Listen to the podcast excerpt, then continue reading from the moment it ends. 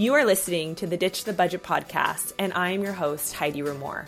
I'm a wife, a mom of two young boys, and I've spent the last 17 years in financial services as a licensed financial planner, insurance specialist, and debt crusher. My goal is to show you that there's more to life than counting calories and paying bills, and that you truly can get out of debt and build wealth without the restrictive budgets and complicated spreadsheets. So, if you're ready to reduce your financial stress and truly live the life of your dreams, then tune in and let's do this.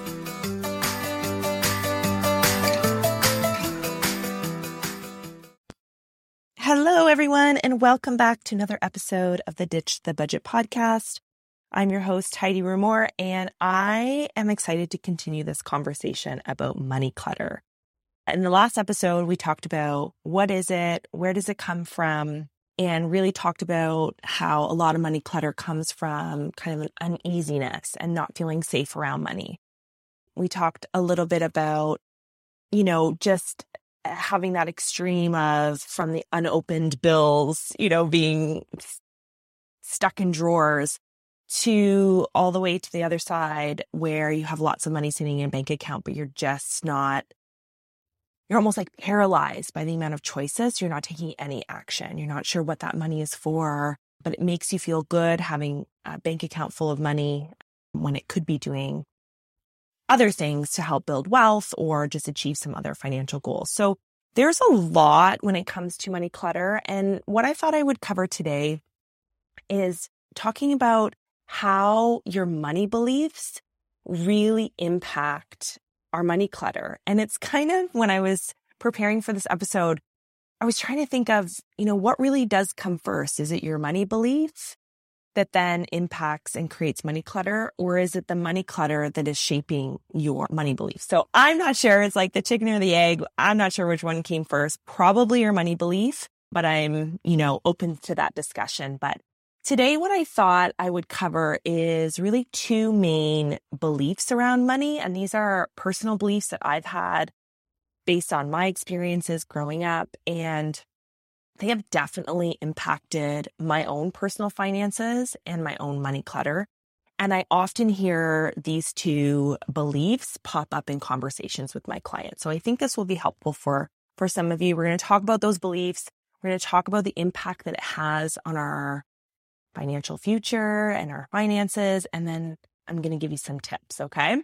So I think, you know, for me, the first one that I want to talk about, money belief that I want to talk about is, and I touched on it a little bit last time, is not feeling like I can really talk about money, right? This whole idea that money matters are taboo. I'm sure we've all experienced that. We don't want to talk about our debt if we have it. We don't really necessarily want to talk about the good things. You know, we just got a huge bonus or landed a new client and, you know, your bank account is abundant and plentiful. That also doesn't feel very good to talk about for the most part because it feels braggy. So, where does this come from? And I know for me, a very personal story. I remember really vividly, I was probably around 10 or 11 years old. And I I knew my dad was a blue collar worker. I knew he was a plumber. I didn't know. I knew we never re- and we never asked for. You know, we never wanted for anything. I guess I should say. We never eh, necessarily had the like brand name clothing, but I never felt like we went without, right? We always had food on the table. We had a, a beautiful childhood. It was really amazing what my parents were able to do with now knowing, you know, kind of a little bit more of their backstory and and what our life was actually happening at the time, you know, there was definitely periods where they struggled. I never felt that. So I remember around 10 or 12 years old, 11 years old, coming home from school one day and we were having this conversation at, at school about different socioeconomical statuses, right? So low, medium, you know, high standard of living. And I remember asking my dad how much money he made. And oh my gosh. I like I I remember the feeling. I remember the feeling of him just looking at me like, "How dare you ask me that question? Like you we don't talk about that." And I knew in that moment it was kind of like equivalent, like I'd really offended him. And I, I, of course, I was a kid. I was approaching, I was coming from a place of just curiosity, but it was something that was really offensive. And that's how I felt, anyways. He never answered me. He never really told me that I shouldn't be asking that. It's just more of like, why do you want to know? And, and almost from an offensive place. And so I knew in that moment that just asking people about money, how much money you make, or just anything financial, eh, it, it just was almost like equivalent to asking a woman how much how much she weighs, right? You just don't go there. And I I really do think that this has cultivated in our society this whole taboo nature about not talking about money has created something very dangerous. And what I mean by dangerous, I know that's like a very big word, but why I think it's dangerous is because if we're not if we don't feel safe or we don't feel like we can talk to our family, our friends about personal finance, debt, wealth, money, income, you know, assets, liabilities, if we feel like we can't talk to our close family and our close friends to figure out what they're doing, what their situation looks like, can they help us? Then what's happening is we're turning to, and I'm using air quotes here, experts and those experts are actually, a lot of them are salespeople, right? They're salespeople that have something to gain, some financial gain from the financial decisions that you're making. So, give you a few examples. In my life, that was the car salesman, right? So, wanted to buy my first car. I didn't want my parents co signing. They said they were going to take care of me, and they did. And in terms of they got me a vehicle that I could afford. And they worked with me to make sure that it fit within how much I was able to spend. But what I didn't realize they were doing and what wasn't explained to me properly was they were putting me in this balloon financing arrangement, which essentially means that I was financing the vehicle over eight years. So I had an eight year car payment. And at the end of those eight years, I thought I'd own the car right? You pay for something over eight years. I thought I owned it. And what actually ended up happening was at the end of the eight years, I owed like $10,000 still on this vehicle. And it was definitely not even worth that. So that's a great example of somebody who had something to gain by the decision that I made in that moment. Had I talked to somebody about that, that maybe would have given me other advice, I don't know. But I know that that's where really where I use the word dangerous because when somebody has financial gain for the financial decisions that you're making, and yes, that can definitely include financial advisors. That's why it's really important that you make sure you're picking somebody that is neutral. And by that, I mean somebody that's not company specific. They have access to all the different companies um, where you live, that they're you know, really explaining things to you. They're making you feel safe. And of course, they're going to make money, right? From, from some of the decisions that you're making. But th- everything is full disclosure. They're telling you how much money they're going to make. They're not putting you in a product that makes them more money at your disadvantage. And I see that actually happen a lot. And it's kind of the dirty side of financial planning and the financial business that I don't I don't love. I've always approached things from integrity as much as I could, you know, and I feel like I've done a really good job of upholding that level of standard, but there's other people out there that just don't do that. So it is really important that we have these conversations with people we feel safe around, that there is no financial gain. And that's honestly what I love about the work that I do with my clients because I can help them with their cash flow in a way that it, you know, really puts them in a better situation and they're determining what their financial goals are. And I'm just helping them see here's a few different paths you can take to get there. And whichever path you take is what whichever one feels the best to you, but I have nothing to gain over you taking my advice. It's just advice. And that's really what I love about the work that I'm doing with my clients.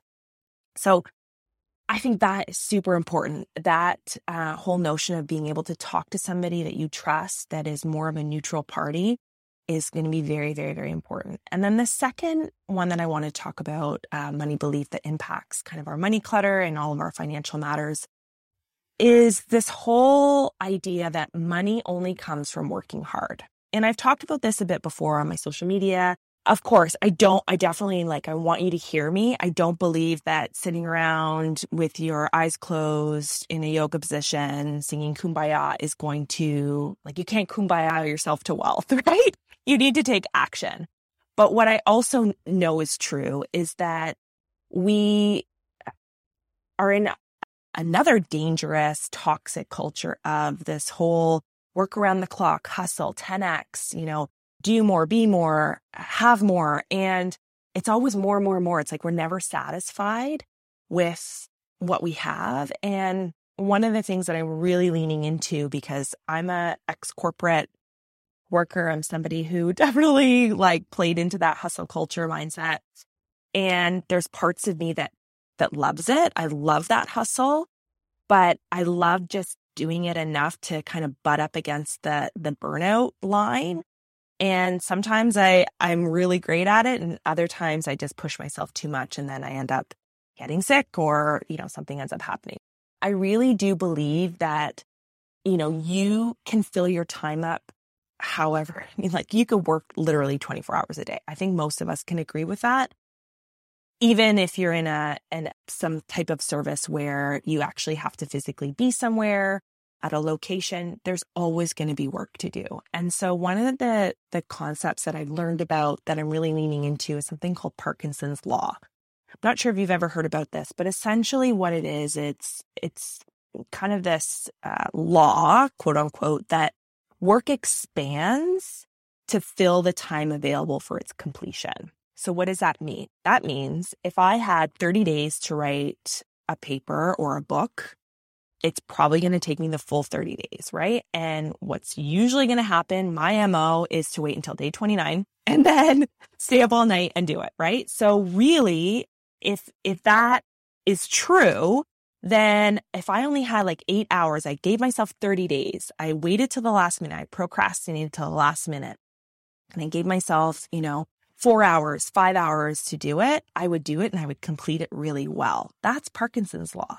So I didn't actually need 30 days. All I needed was four hours, right? But what we do is we, we fill our time non-intentional working and we busy ourselves because we're playing into this whole idea that money is hard and you need to work hard. And I've said this before, if if that was true, then all the hardworking Canadians, all the hardworking Americans, and or wherever you're listening, tuning in from, you know, all those people that literally sweat equity, you know, work hard with their hands and or their minds, they would be really wealthy. And we know that that's not true.